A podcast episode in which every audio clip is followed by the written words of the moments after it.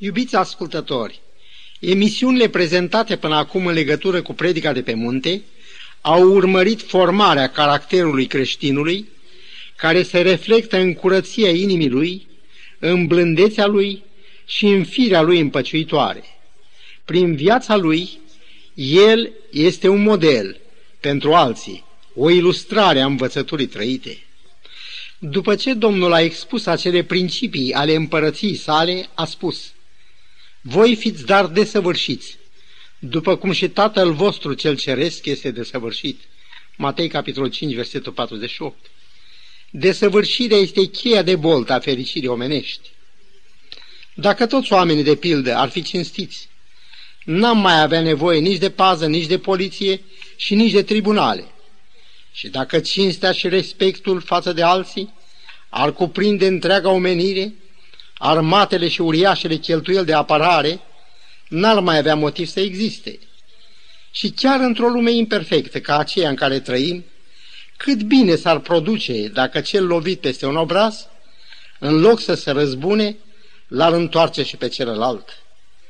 Și dacă ar fi silit să meargă o milă, în elanul bunăvoinții ar merge două. Dacă la vorbele aspre s-ar da răspunsuri blânde și dacă vorbirea noastră ar fi dreasă cu sare, câtă bucurie ar avea cel ce ar asculta-o. Aceasta nu este o utopie, adică un vis frumos, dar care nu se va împlini niciodată. În predica sa, Mântuitorul a expus aceste principii ale guvernării sale. Cel care nu va renunța la gândul răzbunării, cel care nu va iubi pe vrăjmașii lui și nu se va ruga pentru asupritorii lui, să nu se amăgească cu gândul că va intra în împărăția lui Dumnezeu. Și dacă aceste rânduieli dumnezeiești ni se par ceva prea de tot, să privim la Domnul Hristos modelul nostru în toate. Despre el vorbește astfel profetul Isaia, capitolul 50, versetul 6. Mi-am dat spatele înaintea celor ce mă loveau și obraje înaintea celor ce îmi smulgeau barba și nu mi-am ascuns fața de ocări și de scuipări. Și dacă ne e greu să ne rugăm pentru cei ce ne asupresc și ne prigonesc, să ne uităm tot la Isus, care în chinurile răstignerii rostește în favoarea celor ce l-au batjocorit și crucificat rugăciunea. Tată, iartă-i căci nu știu ce fac. Mulți pot lua în glumă solemnele învățături ale Domnului în legătură cu cei care ne lovesc cu palma sau cu vorba. Dar să nu pierdem din vedere faptul că divinul învățător nu s-a mărginit la niște cuvinte frumoase, ci ceea ce ne recomandă nouă a trăit el însuși. Faptul că antedeluvienii n-au luat seama la apelurile lui Noe, care în ochii lor a construit corabia de salvare, n-a împiedicat dezastru potopului care a venit peste ei. Ginerii lui Lot credeau că socrul lor glumește atunci când acesta i-a înștiințat că Domnul va distruge cu foc Sodoma. Și tot o glumă pare pentru mulți învățătura, celui ce se judecă cu tine să-ți ia haina, lasă-i și cămașa. Nouă ni se cere o asemănare cu Domnul Hristos, o desăvârșire chiar ca aceea lui Dumnezeu. Cine nu iubește și nici nu se silește să fie blând și iertător ca Isus, trăiește într-o cumplită amăgire. Cum poate el să spune asemenea apostolului Pavel? Mă refer la Galaten 2 cu 20. Am fost răstignit împreună cu Hristos și trăiesc. Dar nu mai trăiesc eu, ci Hristos trăiește în mine. Ce fel de răstignire trăiesc eu dacă firea mea ce veche, rea și răzbunătoare, n-a suferit moartea asemenea Domnului meu pe cruce. V-ați gândit vreodată la înțelesul adânc al cuvintelor Scripturii din Evrei 12 cu 2, referitoare la Domnul Hristos? A suferit crucea, a disprețuit rușinea. El stăpânul cerului și al pământului. El care a dat legi aștrilor și a creat legile armoniei universale, să fie luat prin apăsare și judecată, și condamnat ca păcătos. El nu a fost silit să meargă în loc de o milă două, ci de bunăvoie a mers din cer și de pe tron la cruce. Cuvintele, nu mai trăiesc eu, ci Hristos trăiește în mine, sunt o realitate sau o iluzie în care trăiesc? Apostolul Petru, în întâia sa epistolă, capitolul 2, versetul 19, scrie căci este un lucru plăcut dacă cineva pentru cugetul lui față de Dumnezeu suferă întristare și suferă pe nedrept. Aceste câteva gânduri alcătuiesc o scurtă privire înapoi asupra câtorva din sublimile învățături ale Mântuitorului, așa cum au fost prezentate în capitolul 5 al Evangheliei după Matei. Astăzi, cu ajutorul Domnului, vrem să continuăm urmărirea predicii de pe munte în sublimele ei învățături, așa cum ni le redă capitolul 6 din aceeași Evanghelie. Să citim pentru un început primele patru versete. Luați seama să nu vă îndepliniți neprihănirea voastră înaintea oamenilor, ca să fiți văzut de ei. Al minter, nu veți avea răsplată de la Tatăl vostru care este în ceruri. Tu, dar, când faci milostenie, nu suna cu trâmbița înaintea ta cum fac fățarnici în sinagogi și în ulițe, pentru ca să fie slăviți de oameni. Adevărat vă spun că și-au luat răsplata. Ci tu, când faci milostenie, să nu știe stânga ta ce face dreapta, pentru ca milostenia ta să fie făcută în ascuns și tatăl tău care vede în ascuns îți va răsplăti.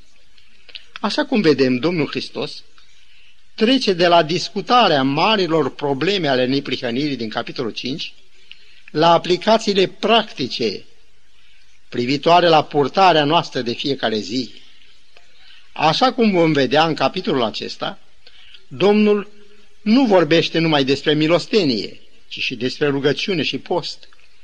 Toate acestea sunt acte care trebuie să aibă loc în ascuns. E ușor de înțeles că rugăciunea și postul exprimă o legătură intimă și personală cu Dumnezeu, dar milostenia? Milostenia trebuie cu atât mai mult să respecte rânduiala stabilită de Mântuitorul, să nu știe stânga ta ce face dreapta. Pentru a înțelege latura nevralgică a problemei, să ne gândim nu la cel ce face milostenia, ci la cel ce o primește. Gândiți-vă la atâtea nenorociri care lovesc pe oameni și care ne determină să facem milostenie. Îmi trec prin minte atâtea figuri de oameni, și pregătiți și înstăriți, dar pe care nenorocirile care s-au abătut asupra lor i-au lăsat pe drumuri, într-o stare jalnică, disperată. Pe atâtea uși dragostea creștină a trebuit să intre ca să ajute și să mângâie. Dar acea împreună simțire creștină, ori de câte ori și oriunde este chemată, trebuie să se poarte cu așa înțelepciune și respect pentru a nu umili pe cei care, așa cum am spus, au ajuns datorită nenorocirii, dependenți de mila și bunăvoința altora. Mila ca și rugăciunea și postul sunt îndatoririle noastre față de Dumnezeu. În Deuteronomul 15, versetele 7 la 9 scrie Dacă va fi la tine vreun sărac, să nu-ți împietrești inima și să nu-ți închizi mâna, ci să-i deschizi mâna. Vezi să n-ai un ochi fără milă pentru fratele tău ce lipsit și să nu-i dai, căci atunci el ar striga către Domnul împotriva ta și te-i face vinovat de un păcat. Potrivit acestor ultime cuvinte, binefacerea nu este numai o problemă între noi și cel în nevoie, ci este și o relație între noi și Dumnezeu. Cuvântul spune categoric că cine ajută pe sărac, împrumută pe Dumnezeu. De alminter Domnul, chiar în predica sa de pe munte, nu a lipsit biserica sa de învățătură cu privire la dărnicie. În Matei 5 cu 42 găsim aceste cuvinte ale lui. Celui ce cere, dă și nu întoarce spatele celui ce vrea să se împrumute de la tine. Ceea ce cere însă cu insistență de la noi ca urmași ai săi, este, repet, luați seama să nu vă îndepliniți neprihănirea voastră înaintea oamenilor, ca să fiți văzuți de ei. Nici nouă nu ne place când unii fac binele pentru a fi văzuți, pentru a atrage atenția altora asupra lor. Expresia ca să fie văzuți are un înțeles deosebit în grecește. Verbul theomai, a se uita lung, a vedea, este rădăcina din care derivă și cuvântul de teatru sau teatral. Așadar, milostenia nu este și nici nu trebuie să fie o piesă de teatru menită să înalțe pe dătător și să așeze într-o poziție umilitoare pe cel ce se află în nevoie.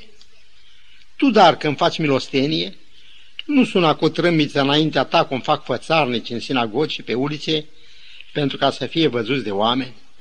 Observați cât de mult au denaturat unii oameni lucrurile. Milostenia așa se muie-o cu florile, pe care chiar dacă le-am sădit noi, ele vestesc totuși laudele și măestria marelui artist. Milostenia este o faptă dumnezeiască. Este actul răsădirii iubirii cu fapta, în grădinița tăinuită a celor nevoie. Domnul Hristos, pilda noastră de urmat, umbla din loc în loc, făcea bine și vindeca orice fel de neputință care era în norod. Adesea obișnuia să spună celui vindecat, vezi să nu știe nimeni. E adevărat că Evangheliile raportează unele minuni săvârșite de Domnul, dar cu ce scop? În Matei 11, de la versetul 2 la 5, ni se spune că Ioan a auzit din temniță despre lucrările lui Hristos și a trimis să-l întrebe pe ucenicii săi, Tu ești acela care are să vină sau să așteptăm pe altul? Drept răspuns, Iisus le-a zis, Duceți-vă și spuneți lui Ioan ce ați auzit și ce vedeți. Orbii își capătă vederea, șchiopii umblă, leproșii sunt curățiți, surzi aud, morți înviază și săracilor li se propovăduiește Evanghelia. Acestea toate erau dovada mesianității sale, dar profeția spune că el nu va striga, nu-și va ridica glasul și nu-l va face să se audă pe ulițe, Isaia 42 cu 2. Câtă deosebire între cel ce străbătea în tăcere sate și orașe, vindecând pe toți bolnavii, și cei care sunau cu trâmbița înaintea lor, ca lumea să știe că dau o masă sau împart săracilor anumite daruri. În general, iudeii, potrivit rânduierilor divine, se îngrijeau de săraci. Era chiar o dare care era așezată potrivit cu putere de a plăti a fiecăruia. Dar uneori, la cele ce se strângeau, pe calea aceasta se adăugau daruri de bunăvoie, prin subscripții publice. În asemenea împrejurări unii care voiau să atragă luarea minte a mulțimilor asupra lor, se înscriau cu sume mari. Unora, datorită unor asemenea bravuri, li se oferea chiar un scaun printre rabini. Dragostea de laudă în fața mulțimii era motivul pentru care făceau unii milostenii. Mântuitorul a spus despre unii ca aceștia, adevărat vă spun că și-au luat răsplata.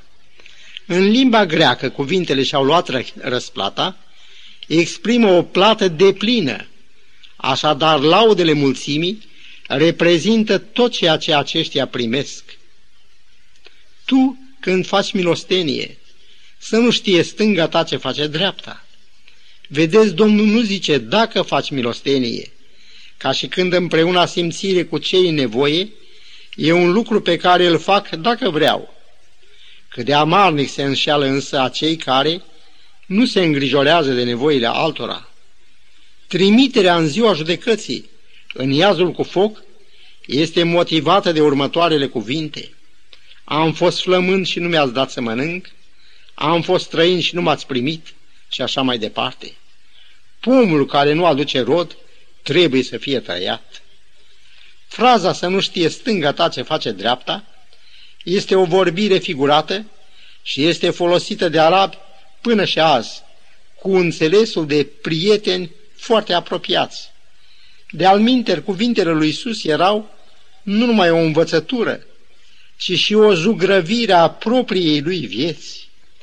Cei din vremea lui nu puteau înțelege de ce el, care aveau așa de mare putere, nu o folosea pentru înălțarea și laudele pe care le căutau fariseii. Milostenia ta să fie făcută în ascuns. Am auzit susținerea că undeva la templu exista o încăpere în care unii aduceau daruri fără a se ști ce și cât au adus. iar cei în lipsă puteau lua tot atât de tainic ce le era de trebuință. Și acum un ultim gând în legătură cu acest pasaj. Și tatăl tău care vede în ascuns îți va răsplăti.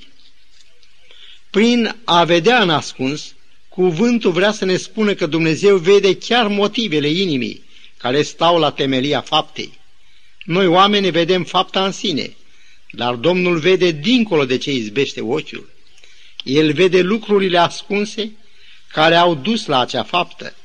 Așa cum am văzut, unele fapte bune izvorăsc dintr-o dorință de a câștiga laudele oamenilor și altele dintr-un simțimânt de dragoste și împreună simțire cu cei nevoie.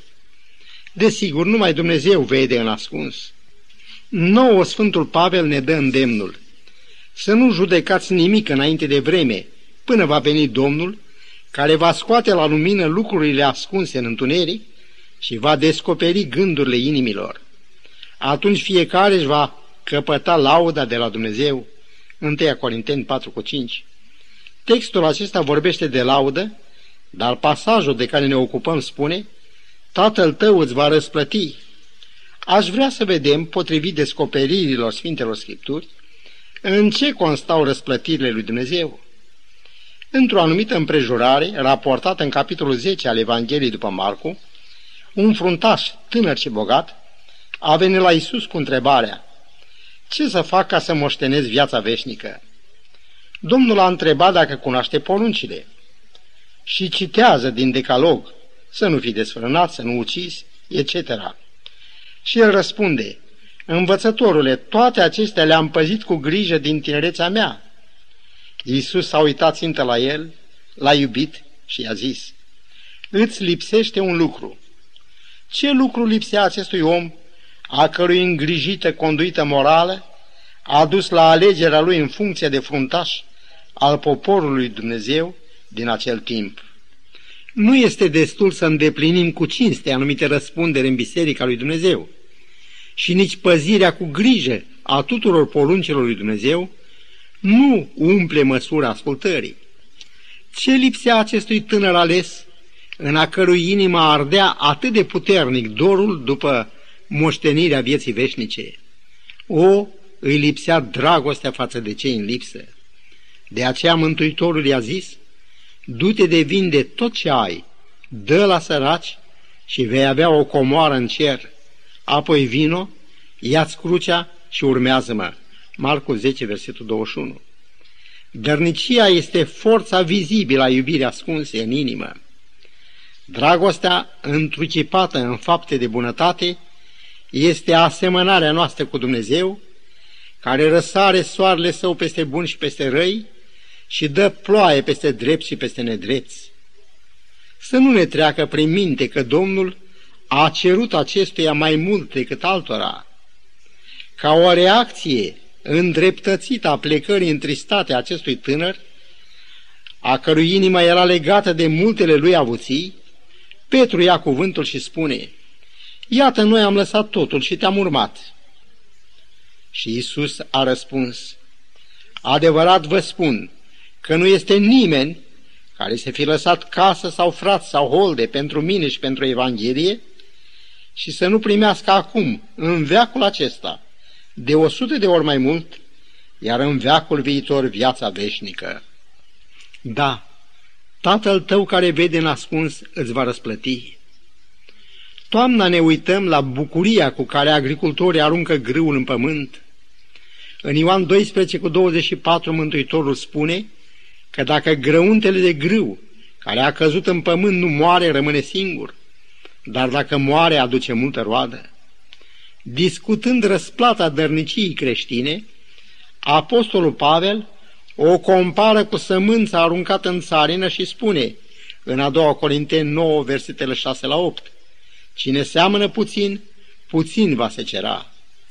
Fiecare să de acum a hotărât în inima lui. Dumnezeu poate să vă umple cu orice har, pentru că având totdeauna, în toate lucrurile, din destul, să prisosiți în orice faptă bună. Prorocul Isaia, în capitolul 58, explică felul în care Dumnezeu poate să vă umple cu orice har.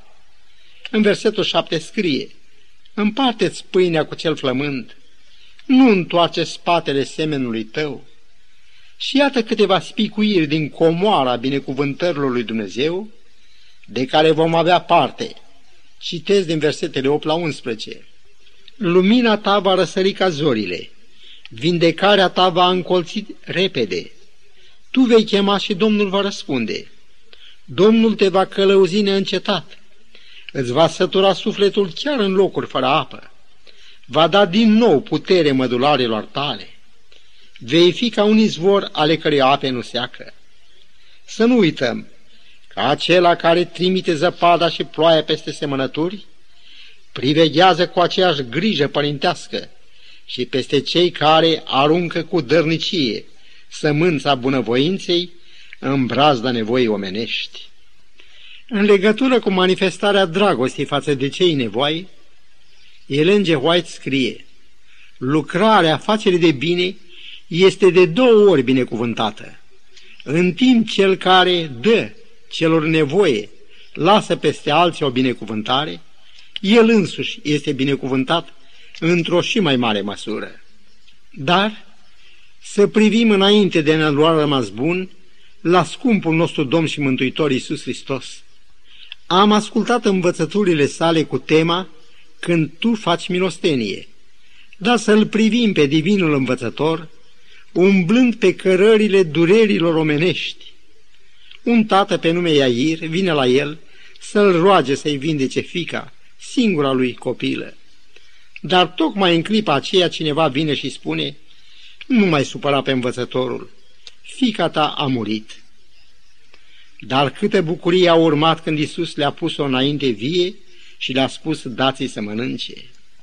Aceeași bucurie a inundat inima văduvei din Nain, care în loc să-și coboare fiul în groapă, îl strânge viu la pieptul ei. În Betania, același minunat Iisus scoate după patru zile de ședere în mormânt pe fratele a două surori orfane. Iubiți prieteni, nu v-ar fi drag să aveți un așa prieten care să fie cu dumneavoastră acum și apoi la revenirea lui să vă ducă în împărăția lui?